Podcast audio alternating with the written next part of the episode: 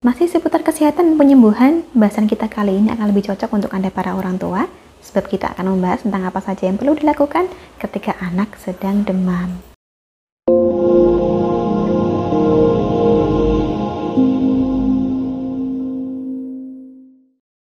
Salam Rahayu, dengan Dewi Sundari di sini seperti biasa. Apa kabar Anda? Saya doakan semoga selalu sehat di mana pun Anda berada. Masih seputar kesehatan dan penyembuhan, bahasan kita kali ini akan lebih cocok untuk Anda para orang tua, sebab kita akan membahas tentang apa saja yang perlu dilakukan ketika anak sedang demam. Namanya orang tua, pasti berharap anaknya selalu sehat, tidak perlu sakit.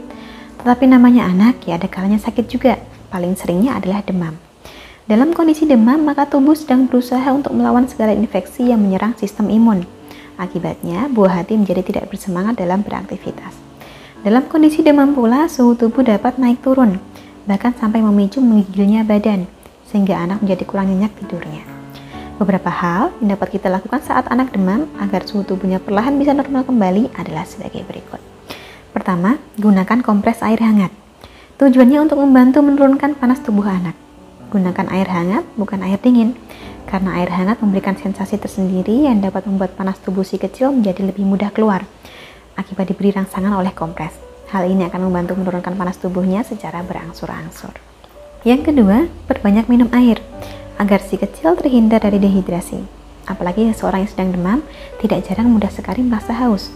Mengapa demikian? Karena tubuh mengalami penguapan cairan selama demam berlangsung. Maka dari itu, bila si kecil mulai menunjukkan ciri-ciri demam, suhu tubuhnya mulai meningkat, pastikan asupan cairannya tercukupi upayakan lebih banyak mengkonsumsi air putih agar tidak kehilangan tenaga dan mudah lemas.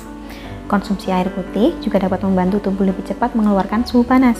Pastikan anak mengkonsumsi air sedikit demi sedikit, tetapi sering untuk memenuhi kebutuhan cairannya. Agar tidak menjadikan kondisi dehidrasi menjadi semakin parah, hindari memberikan minuman yang mengandung kafein seperti teh, kopi, termasuk juga minuman bersoda. Kemudian yang ketiga, perbanyak pula konsumsi buah-buahan segar. Tujuannya untuk menjaga kekebalan tubuh. Anak akan lebih mudah sakit manakala kekebalan tubuhnya lemah. Untuk membantu mengurangi suhu tubuh anak yang semakin tinggi, baiknya mulailah memperbanyak konsumsi buah. Pilihlah buah-buahan segar untuk membantu memperkuat sistem kekebalan tubuh dan menurunkan suhu tubuh menjadi normal kembali. Termasuk dalam jenis buah yang disarankan untuk dikonsumsi adalah jeruk, semangka, kiwi, dan nanas, karena semua buah ini mengandung cukup banyak cairan. Keempat, tingkatkan pula konsumsi makanan berprotein dan yang mengandung probiotik. Demam akan membuat suhu tubuh anak meningkat, sehingga mengeluarkan keringat lebih banyak dibandingkan dalam keadaan sehat. Selain mengkonsumsi buah dan memperbanyak asupan cairan, penting juga untuk mencukupi nutrisi lain seperti protein. Sebab protein dapat memberikan suplai energi sehingga meningkatkan kekebalan tubuh saat melawan berbagai jenis infeksi. Bahan makanan yang dapat menjadi sumber protein bagi si kecil di antaranya adalah tahu, tempe, telur, ayam, daging, dan lain sebagainya. Asupan protein ini juga dapat mempercepat proses pemulihan setelah suhu tubuh anak sudah kembali normal. Sedangkan makanan yang mengandung probiotik dapat membantu menurunkan demam karena memiliki bakteri baik yang mampu menjaga keseimbangan bakteri dalam usus. Termasuk dalam jenis makanan yang mengandung probiotik adalah tempe dan yogurt. Kemudian yang kelima, jangan lupa menjaga suhu ruangan tetap sejuk serta pastikan anak mengenakan baju yang nyaman.